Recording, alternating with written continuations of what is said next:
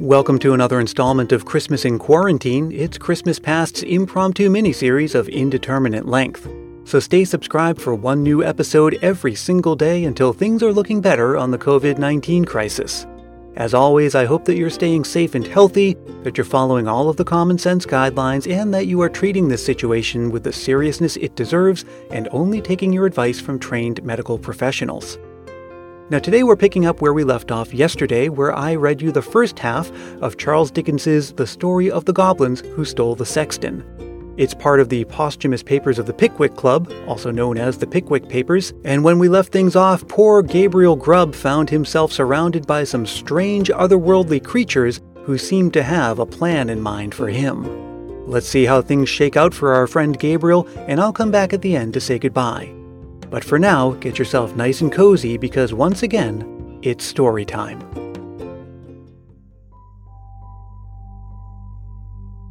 As the goblin laughed, the sexton observed for one instant a brilliant illumination within the windows of the church, as if the whole building were lighted up. It disappeared, the organ pealed forth a lively air, and whole troops of goblins, the very counterpart of the first one poured into the churchyard and began playing at leapfrogs with the tombstones, never stopping for an instant to take a breath but overing the highest among them, one after the other, with the most marvelous dexterity. The first goblin was a most astonishing leaper, and none of the others could come near him. Even in the extremity of his terror, the sexton could not help observing that while his friends were content to leap over the common sized gravestones, the first one took the family vault's iron railings and all, with as much ease as if they had been so many street posts.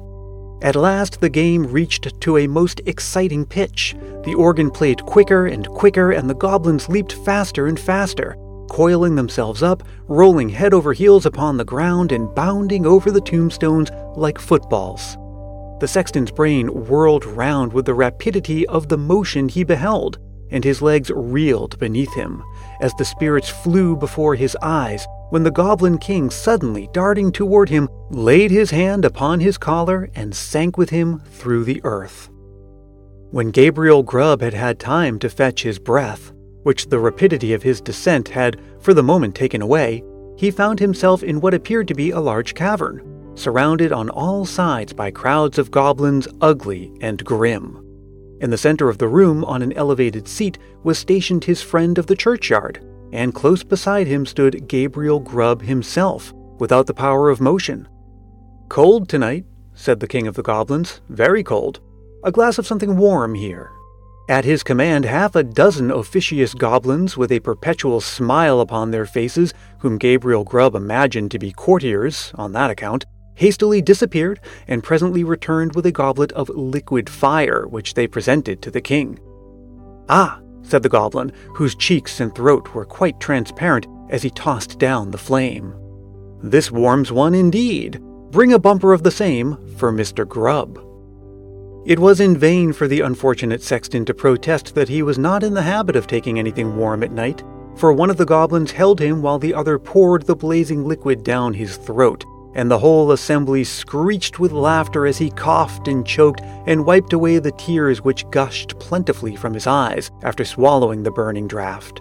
And now, said the king, fantastically poking the taper corner of his sugar loaf hat into the sexton's eye, and thereby occasioning him the most exquisite pain. And now, show the man of misery and gloom a few of the pictures from our own great storehouse. As the goblin said this, a thick cloud which obscured the further end of the cavern rolled gradually away and disclosed, apparently at a great distance, a small and scantily furnished, but neat and clean, apartment. A crowd of little children were gathered round a bright fire, clinging to their mother's gown and gamboling round her chair. The mother occasionally rose and drew aside the window curtain as if to look for some expected object. A frugal meal was ready spread upon the table and an elbow chair was placed near the fire.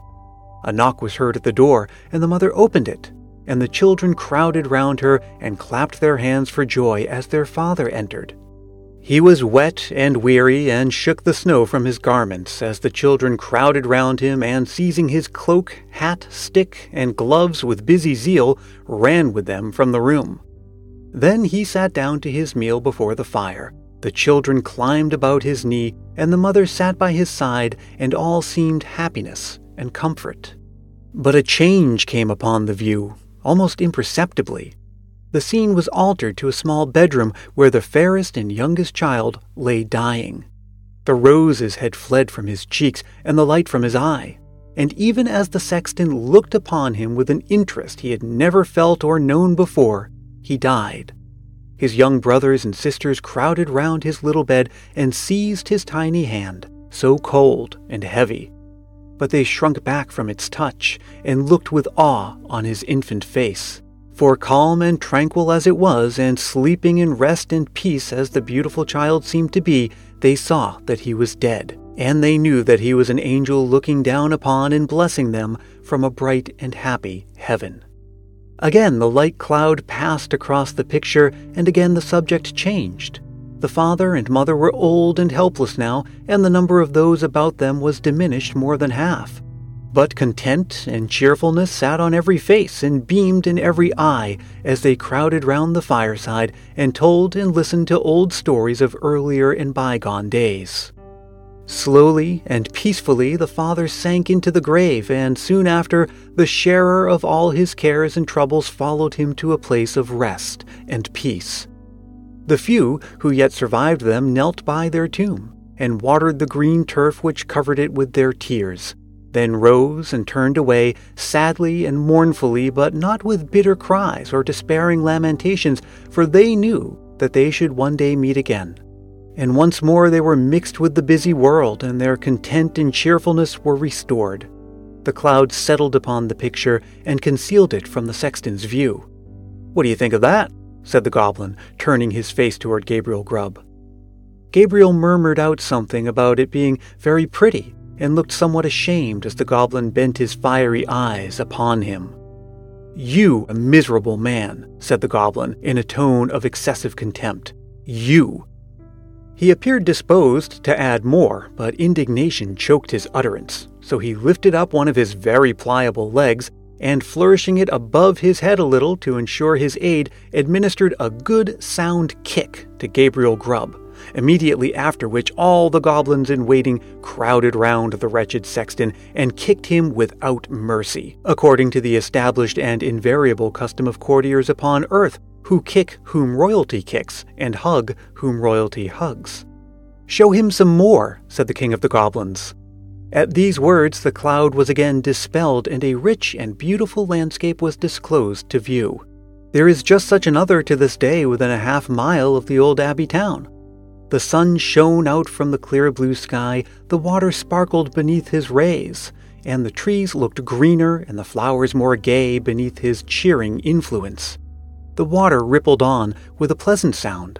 The trees rustled in the light wind that murmured among their leaves. The birds sang upon the boughs, and the lark caroled on high, her welcome to the morning. Yes, it was morning, the bright, balmy morning of summer. The minutest leaf, the smallest blade of grass was instinct with life. The ant crept forth to her daily toil, the butterfly fluttered and basked in the warm rays of the sun, myriads of insects spread their transparent wings and reveled in their brief but happy existence. Man walked forth, elated with the scene, and all was brightness and splendor. You, a miserable man, said the king of the goblins in a more contemptuous tone than before. And again the king of the goblins gave his leg a flourish, Again it descended upon the shoulders of the sexton, and again the attendant goblins imitated the example of their chief. Many times the cloud went and came, and many a lesson it taught to Gabriel Grubb, who, although his shoulders smarted with pain from the frequent applications of the goblin's feet thereunto, looked on with an interest which nothing could diminish. He saw that men who worked hard and earned their scanty bread with lives of labor were cheerful and happy, and that to the most ignorant, the sweet face of nature was a never failing source of cheerfulness and joy. He saw those who had been delicately nurtured and tenderly brought up, cheerful under privations and superior to suffering that would have crushed many of a rougher grain, because they bore within their own bosoms the materials of happiness, contentment, and peace. He saw that women, The tenderest and most fragile of all God's creatures were the oftenest superior to sorrow, adversity, and distress.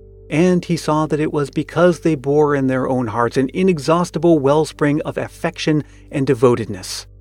Above all, he saw that men like himself, who snarled at the mirth and cheerfulness of others, were the foulest weeds on the fair surface of the earth, and setting all the good of the world against the evil, he came to the conclusion that it was a very decent and respectable sort of world after all. No sooner had he formed it than the cloud which had closed over the last picture seemed to settle on his senses and lull him to repose. One by one the goblins faded from his sight, and as the last one disappeared, he sank to sleep. The day had broken when Gabriel Grubb awoke and found himself lying at full length on the flat gravestone in the churchyard, with the wicker bottle lying empty by his side, and his coat, spade, and lantern all well whitened by last night's frost scattered on the ground. The stone on which he had seen the first goblin seated stood bolt upright before him, and the grave at which he had worked the night before was not far off. At first, he began to doubt the reality of his adventures, but the acute pain in his shoulders when he attempted to arise assured him that the kicking of the goblins was certainly not ideal. He was staggered again by observing no traces of footsteps in the snow on which the goblins had played at leapfrog with the gravestones, but he speedily accounted for this circumstance when he remembered that being spirits, they would leave no visible impression behind them. So Gabriel Grubb got to his feet as well as he could for the pain in his back and, brushing the frost off his coat, put it on and turned his face toward the town. But he was an altered man, and he could not bear the thought of returning to a place where his repentance would be scoffed at and his reformation disbelieved. He hesitated for a few moments and then turned away to wander where he might and seek his bread elsewhere. The lantern, the spade, and the wicker bottle were found that day in the churchyard, there were a great many speculations about the sexton's fate at first, but it was speedily determined that he had been carried away by the goblins, and there were not wanting some very credible witnesses who had distinctly seen him whisked through the air on the back of a chestnut horse blind of one eye, with the hind quarters of a lion and the tail of a bear. At length, all of this was devoutly believed, and the new sexton used to exhibit to the curious for a trifling emolument a good sized piece of the church weathercock which had been accidentally kicked off by the aforementioned horse in his aerial flight, and picked up by himself in the churchyard a year or two afterward. Unfortunately, these stories were somewhat disturbed by the unlooked for reappearance of Gabriel Grubb himself some ten years afterward, a ragged, contented, rheumatic old man. He told his story to the clergyman and also to the mayor, and in course of time it began to be received as a matter of history, in which form it has continued down to this very day. The believers in the weathercock tale, having misplaced their confidence once, were not easily prevailed upon to part with it again. So they looked as wise as they could, shrugged their shoulders, touched their foreheads, and murmured something about Gabriel Grubb having drunk all the Hollands and then fallen asleep on the flat tombstone, and they affected to explain what he was supposed to have witnessed in the goblin's cavern by saying that he had seen the world and grown wiser. But this opinion, which is by no means a popular one at any time, gradually died off. And be the matter how it may, as Gabriel Grubb was afflicted with rheumatism to the end of his days, this story has at least one moral, if it teach no better one, and that is that if a man turns sulky and drinks by himself at Christmas time, he may make up his mind to be not a bit the better for it, let the spirits be ever so good, or let them be even as many degrees beyond proof as those which Gabriel Grubb saw in the goblin's cavern.